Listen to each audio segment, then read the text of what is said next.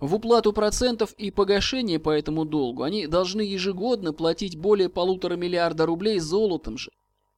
Так как ежегодный прирост золотых денег из недр земли равен только 147 миллионов долларов или около 300 миллионов рублей, то для уплаты только процентов государства эти должны добывать его другими способами или отбирать его у соседей путем промышленной конкуренции, то есть удешевления труда своих подданных, или же занимать его опять-таки с уплатой капитала и процентов золотом же, то есть увеличивать в будущем свою золотую задолженность, а вследствие этого и нужду. Из этого очевидно вытекает следствие огромного значения, что как бы ни увеличивались в будущем производительные силы нации, каким бы тяжелым трудом не были подавлены народы, они никогда не уплатят золотом своего долга, который будет все нарастать в золоте же, даже и после того, как эксплуатация всех их собственных богатств попадет, по предсказанию Равина, во власть торговцев этим золотом. Вот неизбежная и математически точная картина будущего при настоящей денежной системе. В этой картине мы видим две партии. С одной стороны, небольшую группу международных торговцев деньгами, людей, обладающих только золотом, то есть предметом, не имеющим никакого практического применения, кроме выделки из него мелких украшений и пломбирования зубов. А с другой стороны, огромные государства, обладающие землею и сотнями миллионов населения, представляющего из себя гигантскую рабочую силу, то есть обладающие обоими источниками, которые только и служат для производства всего земного богатства, могущества и прогресса. Казалось бы, на первый взгляд, первая партия не имеет никакого значения перед второй, а в действительности, благодаря существующей денежной системе, первая группа неуклонно идет к полному порабощению себе второй и дошла в этом движении уже очень далеко. Особенно быстрые шаги в своем поступательном движении для завоевания мира золотом сделали евреи в XIX веке. Первая стадия этого движения была французская революция и войны Первой империи. Фикция о возможности существования в жизни идей свободы, равенства и братства сделала везде евреев полноправными гражданами, кроме России. Анархия, в которую была погружена Франция во время революции, вызвала страшное вздорожание денег и очень обогатила всех, кто ими торговал. Наполеон I в 12-м параграфе проекта о преобразовании евреев говорит: нужно будет еще приискать действительные меры для стеснения вошедшего в привычку отчуждения и к задавлению этого организованного обмана и ростовщичества.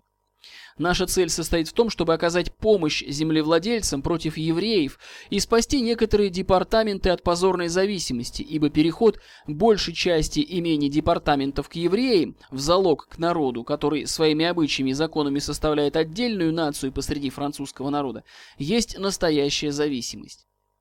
В недавно минувшее время революция, это бесполезное общество, чуть совсем не завладело этими землями и крайностью заставило правительство препятствовать его успехам. Так как господство евреев час от часу увеличивается посредством ростовщичества и займов, то было бы необходимо поставить ему преграды. Второй план имеет цель, если не совсем уничтожить, то, по крайней мере, уменьшить склонность еврейского народа ко многим занятиям, которыми они во всех странах мира вредят цивилизации, порядку и общественной жизни. Евреи поняли это и с тех пор являются руководителями всякого революционного движения. Карл Маркс, Энгельс, Лассаль, евреи. Наша настоящая революционная смута организована также везде евреями, причем есть несомненные доказательства, что все нити ее в руках международного тайного еврейского сверхправительства, то есть верхней ложи Всемирного союза франмасонов. Еще более обогатили евреев войны империи. Результатом их явилось, между прочим, колоссальное богатство Ротшильдов. Войны эти тоже показали евреям, что международные распри всегда для них выгодны. Обе воюющие стороны покупают у них для войны деньги ценой долговых обязательств в золоте, навеки ложащихся тяжким гнетом на их народы. Скрытые пружины истинных причин войн последнего времени надо также искать в верхней ложе франмасонов. На это тоже есть доказательства. Вторая стадия – это середина XIX века, когда сильное развитие капиталистической промышленности, явившееся результатом накопления в руках банкиров после войн империи огромных запасов денег, а также результатом развития техники и признания всеми, согласно новейших экономических учений, могучим орудием прогресса принцип разделения труда, вызвало всеобщий переход от натурального хозяйства к денежному, Вследствие этого, разумеется, ввиду уже состоявшегося повсеместного проложения железных дорог и телеграфов, явилась возможность значительно умножить все обороты по торговле деньгами, что, конечно, послужило к огромному обогащению их владельцев, так как займы денег государствами и частными лицами все учащались и увеличивались в своем размере. В номере 23 выдержек из древних и современных протоколов сионских мудрецов Всемирного общества франмасонов. Смотрите «Корень наших бедствий» в брошюре «Враги рода человеческого», третье издание. Протокол этот помечен номер 24. Между прочим, говорится: «Как ясна продажность, подлость и недомыслие чисто животных мозгов гоевских голов, которые не подумали, что когда-нибудь их будет судить мир, что они брали взаймы у нас под платежи, процентов и учеты, и как будто бы игнорировали, что те же деньги, да еще с приплатой процентов, им придется черпать из своих же карманов для расплаты с нами, что, следовательно, проще было бы взять деньги прямо у своих, чем записываться данщиками по отношению к нам на суммы платежей процентов в год.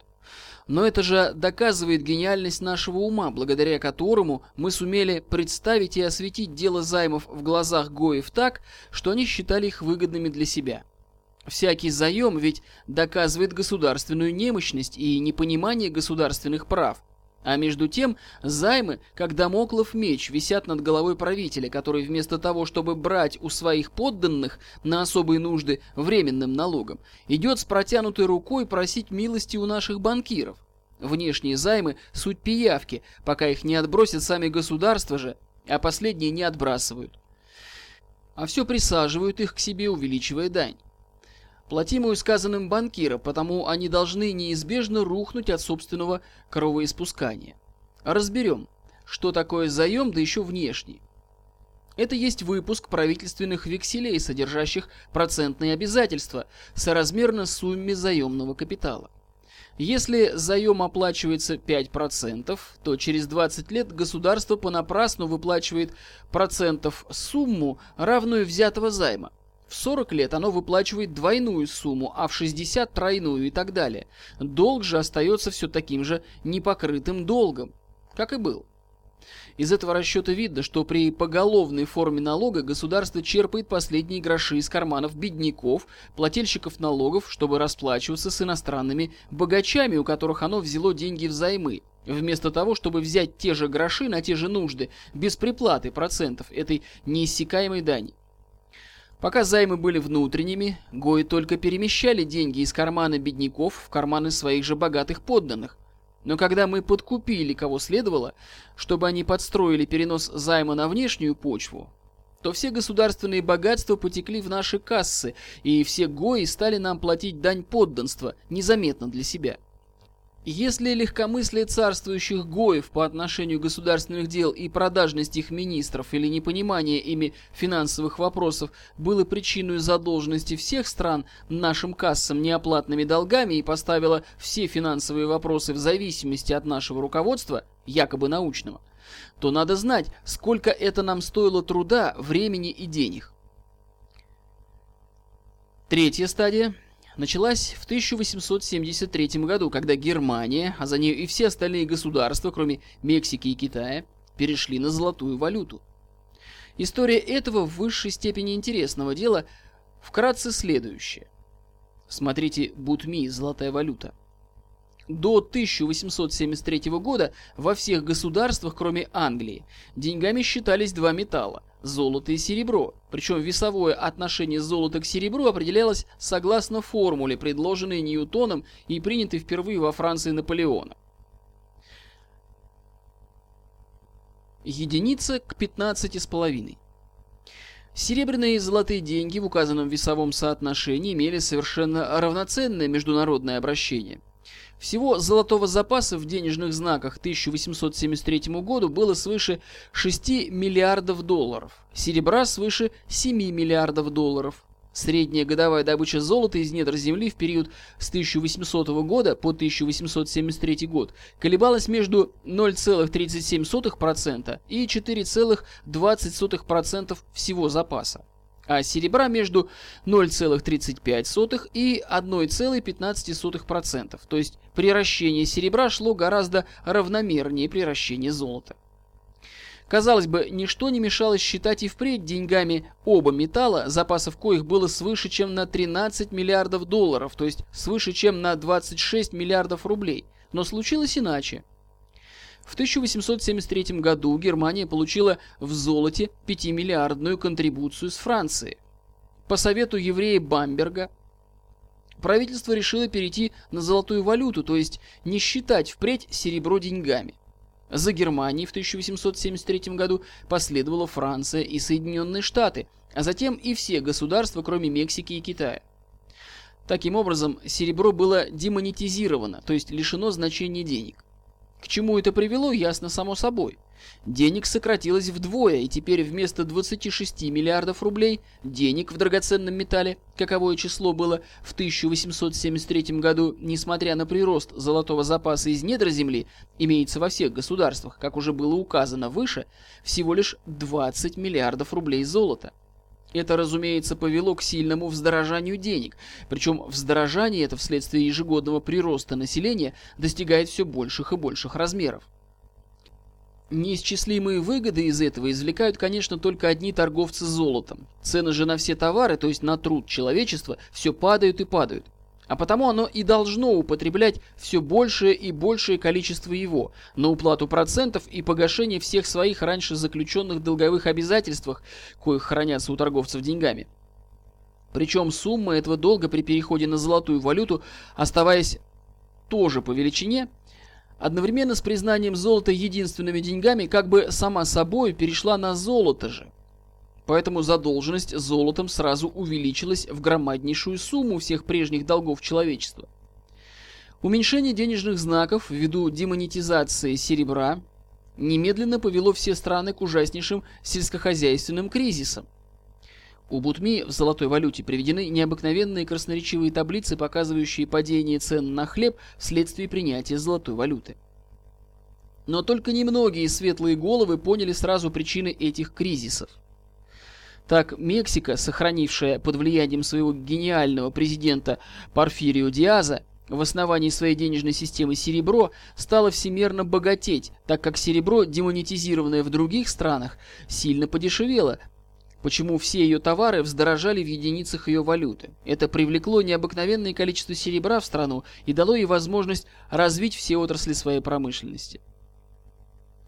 Когда в 1880 году землевладелец и финансист Кардорф произнес в германском Рейхстаге свою первую речь в пользу возвращения к биметаллизму, доказывая, что золотая валюта разоряет земледелие и промышленность, он был освистан. Только один фельдмаршал Мальтке подошел к нему и сказал, что его удивляет, как Кардорфа не могли понять, так как то, что он говорил, было так же ясно, как учебник артиллерии. В 1895 году, то есть как раз тогда, когда Россия готовилась перейти на золотую валюту, бедствия, причиняемые этой валютой, были уже вполне сознаны большинством наций Западной Европы и Америки. Тот же Кардорф в 1895 году был уже понят Рейхстагом, потребовавшим большинством, 2/3 голосов от Соединенных правительств, принять энергичные меры к восстановлению свободной чеканки серебра, так как видел в этом единственное средство выйти из тяжело всеобщего кризиса, потрясающего экономическую жизнь страны и разоряющего земледелие и промышленность. Но вопрос этот не зависел уже от решения одной лишь Германии, неосторожно признавшей в 1873 году деньгами золото и заковавшей в нем все свои долговые обязательства. Если бы одна Германия, вовсе не имеющая собственных золотых копий, перешла к биметаллизму, то эта мера привела бы только к полному уходу золота из обращения, а затем короли биржи понизили бы до страшных размеров стоимость серебра, коим покупалось бы у них же золото, необходимое на уплату процентов и погашение по долгам, приведенным опять-таки у них же в портфелях на золото. Достигнуть же международного соглашения по этому вопросу представляется делом неимоверно трудным, так как в парламентах Англии, Франции и Соединенных Штатов всегда имеются могущественные партии, поддерживающие интересы международных торговцев деньгами. Анатоль Франс, писатель вполне антиклерикальный, тем не менее в своем «L'armée du Mail» дает яркую картину всемогущества евреев и масонства во Франции. О влиянии Ротшильдов на избирательную кампанию в английский парламент говорилось очень много, в сам же парламент в начале 1906 году. В 1895-1896 годах Бальфур и Гашен в Англии, Мелин, Ганато, Кашери и Лубе во Франции, МакКинли в Америке были убежденными биметаллистами, но именно из-за приведенного выше обстоятельства все их пожелания о возвращении к биметаллизму остались без результатов. Особенно интересна история борьбы о возвращении к биметаллизму в Соединенных Штатах в 1896 году. В этом году должны были проводиться новые выборы президента. Первоначальными кандидатами были ставленник банкирской партии, сторонник золотой валюты Мортон и сторонник возвращения к биметаллизму при условии международного соглашения на это МакКинли. В это время, как раз 9 июня 1896 года, в Чикаго появился молодой адвокат из Небраски, Брайан, который выставил положение: «Нам нет надобности ждать согласия Европы, чтобы вернуться к биметаллизму. Америка достаточно сильна, чтобы одна своими силами снять своих граждан с золотого креста, на котором распинают их сторонники золота». Речь Брайана подняла половину Соединенных Штатов и привлекла на его стороны все земледельческие классы, которые выставили его кандидатуру на пост президента и стали проводить ее самым горячим образом. В лице Брайана явилась грозная опасность для банкиров. Опасность была так же велика, что они немедленно отказались от своего кандидата Мортона, а присоединились всеми силами к агитации в пользу МакКинли, ставшего своей программой тоже возвращение к биметаллизму, но более осторожное, при условии международного соглашения. По своем избрании МакКинли тотчас же начал проводить во исполнение свое обещание и послал в 1897 году в Европу сенатора Валькотта и господ Пена и Стивенсона, чтобы прозондировать почву для международного соглашения по проведению биметаллизма. Миссия эта посетила Бельгию, Францию и Англию, встретила массу сочувствия и обещаний полной поддержки от многих государственных людей и вернулась домой с самыми розовыми надеждами на скорое восстановление биметаллизма. Но по причинам, уже указанным выше, восстановление это не состоялось. В то время, как раз когда в германском Рейхстаге 2/3 его членов поняли, наконец, Кардорфа о необходимости возвращения к биметаллизму, а вся земледельческая Америка всеми силами проводила на пост президента никому раньше неизвестного молодого адвоката, обещавшего ей спасти нацию от распятия на Золотом Кресте, в это время как раз нашим министром финансов, статс-секретарем Витте, был испрошен высочайший указ от 29 августа 1897 года о введении у нас золотой валюты. При том, как я уже указал, вес нового рубля, предварительно искусственно фиксированного с 1892 года путем внешних займов, в курсе 2,5 франков золота был определен в 17,424 долей чистого золота. Одновременно с переходом на золотую валюту мы перевели на новый рубль весом в 17,424 долей золота и все наши прежние долговые обязательства, заключенные в серебряных рублях весом в 4 золотника и 21 долю серебра, согласно манифесту от 20 июня 1810 года. Этим же новым золотым рублем должна была впредь производиться расплата и по всем ранее заключенным частным обязательствам в рублях серебром, так как с введением нового закона серебро демонетизировалось и осталось лишь разменной монетой, без всякой оговорки. А из этого получилось следующее. Один только наш государственный долг по внутренним займам, перешедший большей частью в руки заграничных банкиров, составлял в 1897 году 3 миллиарда рублей, весом каждый 4 золотника 21 доля, а потому выражался весь в весе слитка серебра в 4 миллиона 394 тысячи 531 пуд. Переводя же этот трехмиллиардный долг на новый золотой рубль, в 17,424 доли золота без оговорки, мы увеличили его вес в серебре на 1 миллион 581 тысячу 469 пудов, так как в 1897 году рубль в 17,424 доли золота соответствовал рублю в 4 золотника 21 доли серебром, а почти 7 золотникам серебра.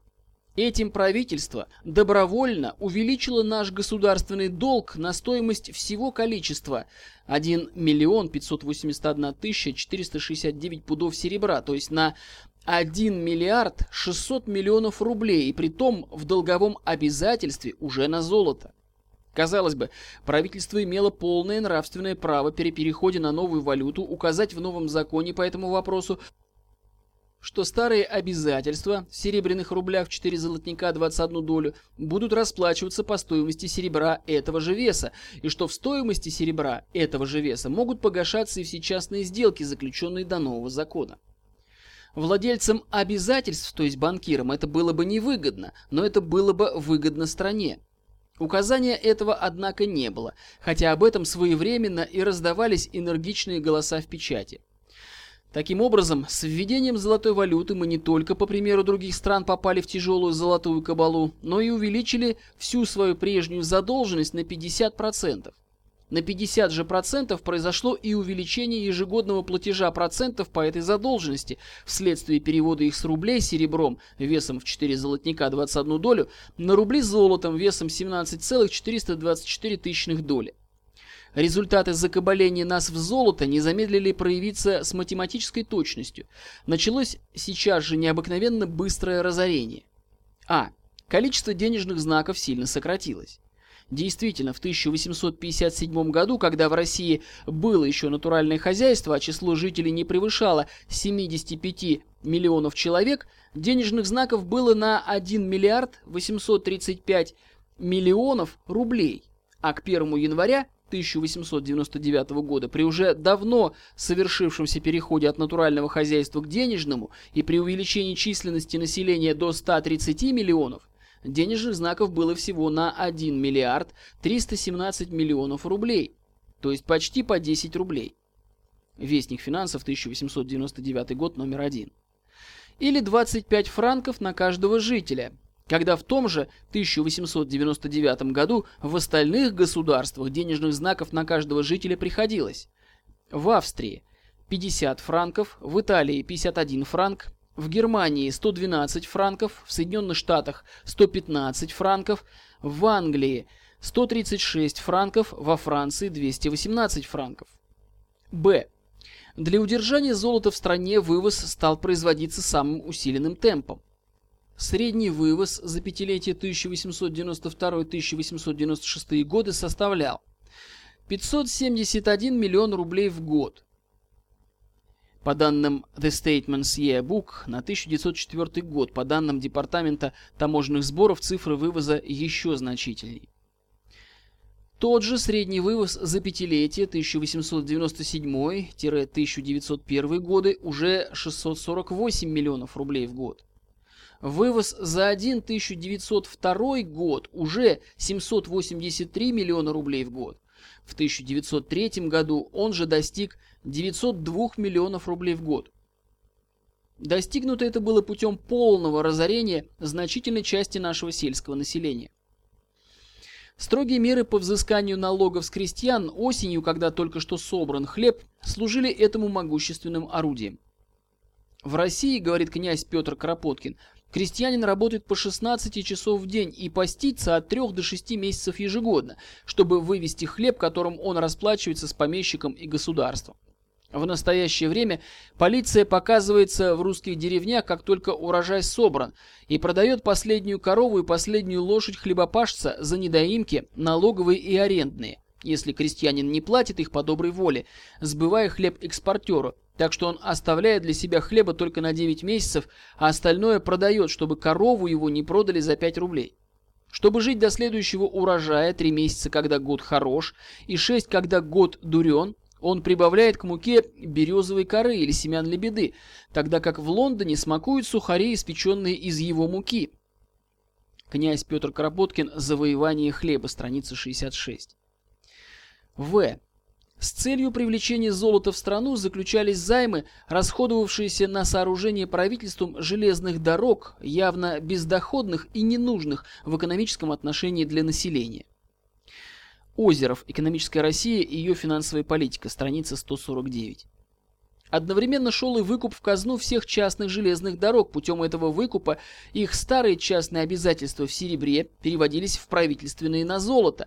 Ввиду же постройки явно бездоходных новых дорог, вся операция по выкупу в казну железнодорожных линий оказалась убыточной. То есть помимо закрепления долгов по их постройке, государство в золоте платило проценты по этим долгам, и дефициты по эксплуатации легли на государство золотом же.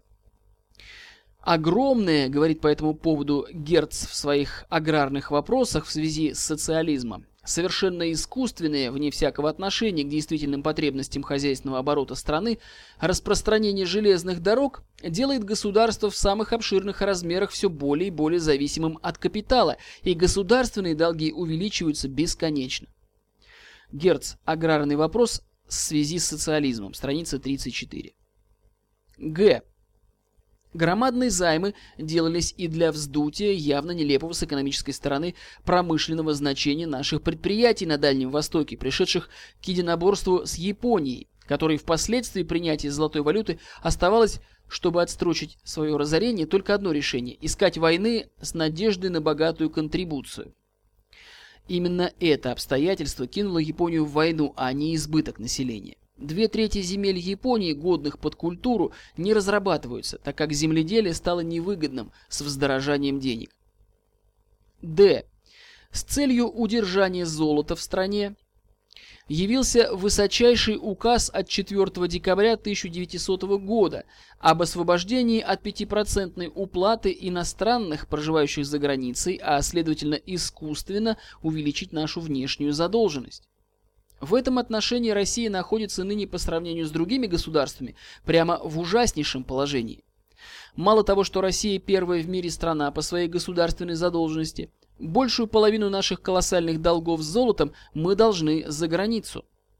Англия же, Франция и Германия имеют все свои государственные долги, заключенные у себя дома, и кроме того, в тех же государствах находятся заключенными в золоте иностранные долги на следующие суммы.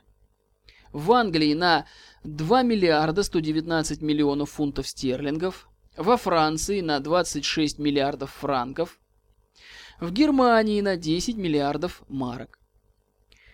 Смотрите Б.Ф. Бранд. Иностранные капиталы. Санкт-Петербург, 1898 год. П.Х. Шванебах. Денежное преобразование и народное хозяйство. Русский вестник, 1899 год. Март. Ж. Наконец, все с той же целью удержать золото в стране мы поощрили развитие иностранных капиталистических предприятий до небывалых размеров. От начала 19 столетия до 1897 года в русские предприятия вложено всего 429 миллионов 779 тысяч рублей иностранных капиталов. В пятилетие же с 1897 года по 1901 год количество их сразу возросло до 1 443 377 000 рублей. Смотрите табурно, таблица номер 6. Все это, конечно, поразительно совпало с целями масонской программы. Рассмотрение 3 стадий поступательного движения, которое сделал международный капитализм для завоевания мира, показывает нам, что оно идет с прогрессирующей скоростью, причем самой крупной его победой следует, конечно, считать введение золотой валюты. По-видимому, она окончательно закабалила во власть торговцев деньгами почти все нации мира. Бороться с ней путем международного введения биметаллизма невозможно, вследствие несомненного противодействия большинства английской и французской палат.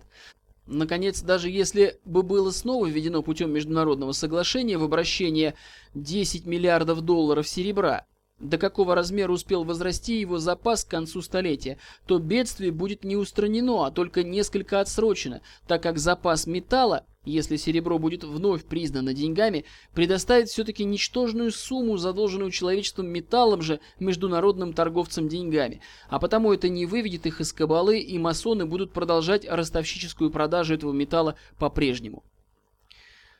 Долги человечества одним только английским банкирам превышали в 1897 году 100 миллиардов франков золотом, по коим платилось свыше 3,5 миллиардов франков процентов. Все человечество платимыми процентами дает средства на сооружение и содержание английского флота. С введением золотой валюты получился поистине заколдованный круг. Золото только переходит из одних рук в другие и обратно, но при этом одни непомерно богатеют, все в возрастающей прогрессии, а другие в той же прогрессии все более и более разоряются и впадают первым в рабство, без всякой надежды когда-либо выбраться из него. Несомненно, общее введение золотой валюты было величайшей из всех побед масонства над человечеством. Оно, по-видимому, навеки закабалило его в золоте, не только сжав в золотых тисках всю последующую его деятельность, но еще закрепив в золоте же и все его предыдущие долговые обязательства. В настоящее время мы все незаметно для себя стали масонами, то есть каменщиками, сооружающими своими руками путем собственного разорения будущее могущество всемирного царства масонов.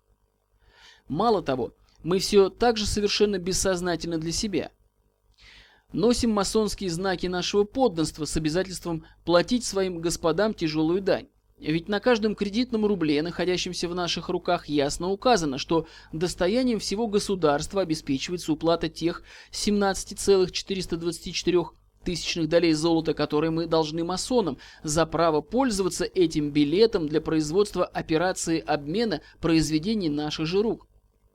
Эти знаки подданства масонам особенно ясно проведены в русской денежной системе. Действительно, на английских бумажных деньгах читаем: Банк Англии обещает заплатить предъявителю по требованию 5 фунтов. На французских банкнотах Банк Франции 50 франков. На австро-венгерских Австро-Венгерский банк платит по этой банкноте в ее основных учреждениях в Вене и Будапеште 10 крон законных металлических денег.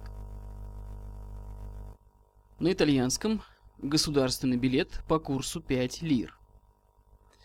На русских же бумажных деньгах, согласно именному высочайшему указу, испрошенному статс-секретарем Витте 14 ноября 1897 года, в Царском Селе без предварительного рассмотрения вопроса в Государственном Совете положены следующие надписи: Государственный кредитный билет – 100 рублей.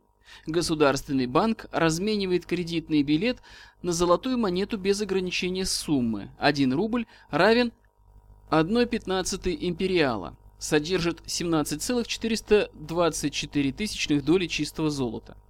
Размен государственных кредитных билетов на золотую монету обеспечивается всем достоянием государства. Из сравнений, приведенных выше надписей на иностранных бумажных деньгах с надписями на наших, ясно видна огромная разница между ними. Первое. Западноевропейские государства в случае надобности могут прибегать к новым выпускам бумажных денег, не занимая для этого, соответственно, количество золота. А мы не можем этого делать. Действительно, по закону от 29 августа 1897 года у нас только 300 миллионов бумажных денег могут быть не обеспечены золотым запасом, а в Бельгии золотой запас равен всего 18% бумажных денег.